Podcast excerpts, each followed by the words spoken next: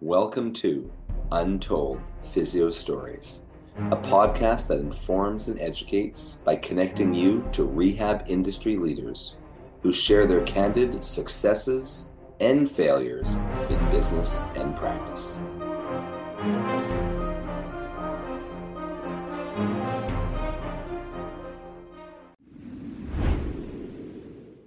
Welcome back to Untold Physio Stories.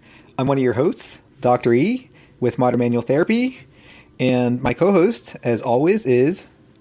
Jason Shane from Shane Physiotherapy.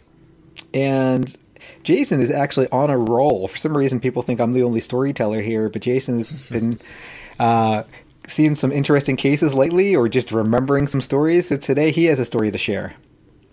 So, my story is I'll tell the story and then uh, sort of the theme of it. So, I had a patient uh, referred to me, and he had persistent tennis elbow or lateral epicondylalgia.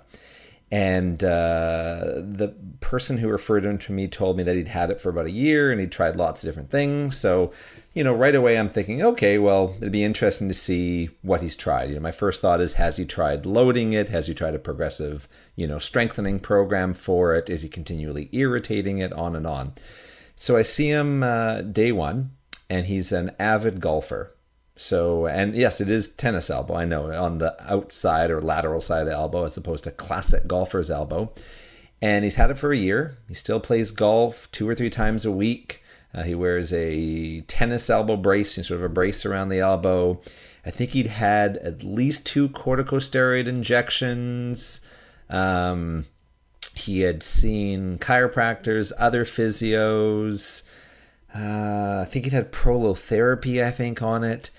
And I, I remember saying to him, like, well, you know, have you tried giving it a break? I think he said he'd maybe given it two weeks off at some point, I think. Uh, I know he talked about how he'd get the corticosteroid injection, for example, on a Wednesday, so he could golf in a golf tournament Saturday and three days later.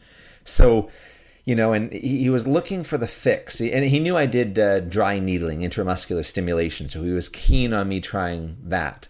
Uh, but one thing he had definitely not tried is progressive loading. He hadn't tried, you know, loading those wrist extensors, those muscles on the back of the arm to try to strengthen the tendon, strengthen the muscles. So uh, I said to him, like, well, I, I, you, you are probably going to have to lay off the golf. You talk about how you golf, it's sore for two to three days after. It's sort of a repetitive cycle.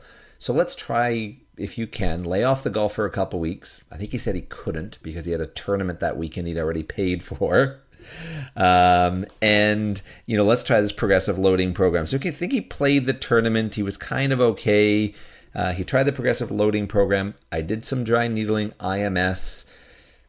You know, he comes back next time. wasn't sure if the dry needling helped, and honestly, you know, he'd had it a year, he was still aggravating it. I wasn't optimistic it was going to provide any miracle cure. I've talked about that before.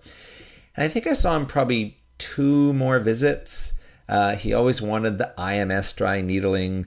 Uh, he talked about maybe getting another corticosteroid injection. Talked about could something else be going on, like nerve. And I'd done, you know, uh, neurodynamic testing, which was negative. I tested muscular strength; it was fine.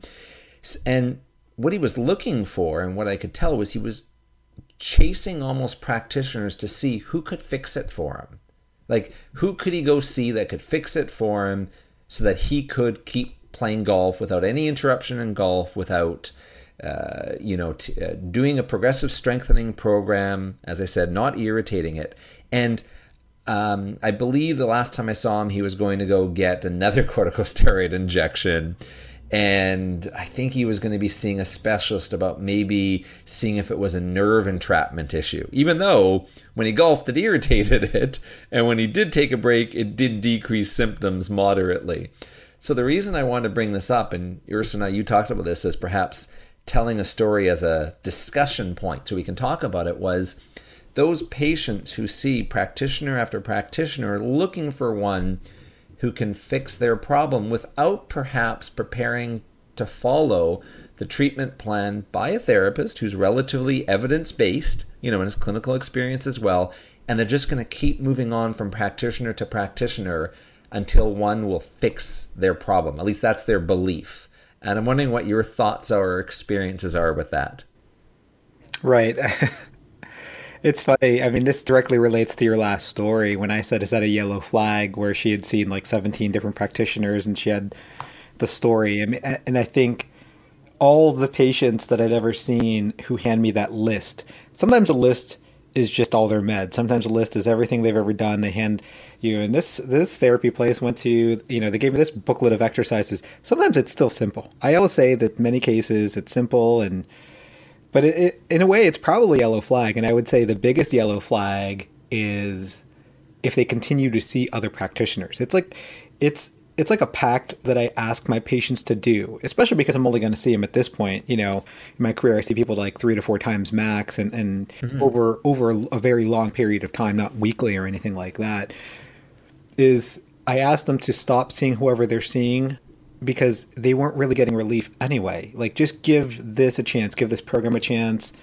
Um, even if the exercises they gave you are great exercises, for whatever reason, they're not working for you at this time. So, how about you just follow my advice? Because this is like one of those too many cooks in a kitchen thing. And if they are willing to do that, I don't see them. Yeah, that's a that's that's a good example. Right. I think it's one of the um, the things that's harder for other people to do because they need to feed their families, they own their own practices, and they maybe even need to feed themselves. So I always get why people are hesitant to let go of patients that aren't really compliant. But for me, compliance is is king, and and I always tell people, really, like if you can't follow the program, how do you ever expect to change? If you're not following the program, how can you say it's not working? You know, people say, how many therapists say, can relate to that? Right, and everyone can, but I think that the one thing I really learned from MDT and McKenzie is really making the patient responsible for their own program and saying you can't provide a fix, and people want the fix. But I also try to make people realize that you know there there is there's probably no fix and people can only help you your body kind of get in, and, and mental state get into a better position where things just kind of resolve right um okay. so yeah it's you know I, I it, it always irritates me it always irritated me even like when i was a novice clinician but for 20 years if someone has said oh and, and, you know my mt says uh-huh. this my chiro says this because it's usually like a completely different message than what you're saying anyway you might give the most great tendon loading program and empower the patient, and then they go off and see their massage therapist and their chiro. Nothing against either one of those professions. I'm just saying any other anyone else and they're just giving like a really crappy like i'm going to fix you hey how's this trigger point yep. and you know like let me just you feel better after that of course it's because of me yep. you know um, regardless of the profession it like it's it often doesn't do them any good obviously if they keep on seeking out other help well so, yeah that, that that's a yellow flag a i think flag and I wouldn't see that patient. I would say that's not my patient. Yeah, and, and you know it's interesting because uh, I've like yourself, and I think as clinicians become more experienced or slash more confident, they feel more confident saying, "I can't help you if you're not prepared to follow this treatment plan." Because mm-hmm. what else do you have to offer?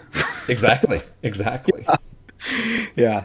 Uh, I think uh, most traditional manual therapy practitioners probably wouldn't believe that because they still think they're fixing someone, so they have something to offer even to the patient's not compliant because they think that the the home program is kind of just something they're supposed to do as opposed to what what actually cements the effects of the treatment session.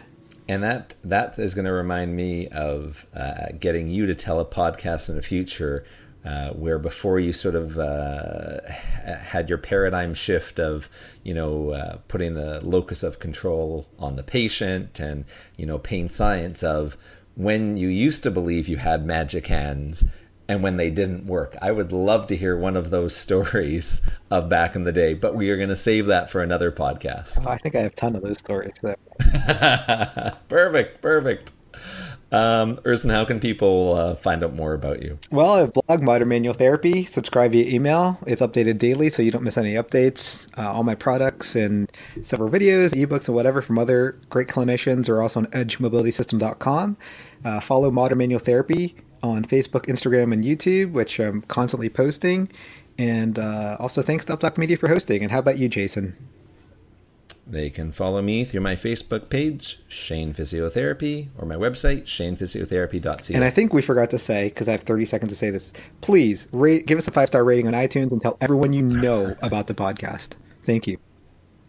Yes, share it. If you like the podcast, good story, post it on your social media account, tell friends to listen to it. We If you hate it, tell everyone it. how much about it because we just we all we do is care about the shares. Even if you hate it, you share it. I don't care about this exactly. Positive it's or negative. Positive to us. All right.